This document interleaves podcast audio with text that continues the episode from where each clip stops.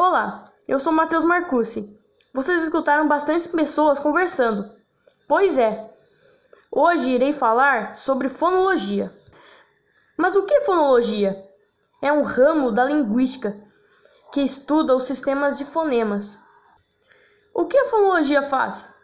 Analisa as composições de fonemas, letras e sílabas, estabelece regras de ortografia, indica que as palavras devem ou não ser acentuadas, classifica as palavras pelos números de sílabas. Então vamos falar sobre o alfabeto. O alfabeto contém 26 letras, de A a Z, com vários sons. Temos as vogais e as consoantes. As vogais, o ar sai dos pulmões, não encontra nenhum obstáculo, que são A, E, I, O, U. Suas variações: AN, E, E, O, O.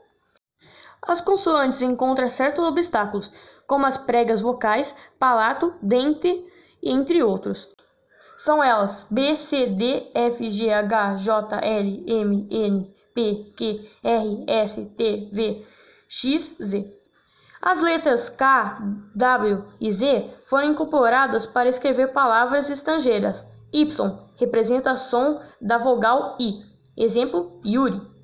K representa som da consoante Q, exemplo Kiwi.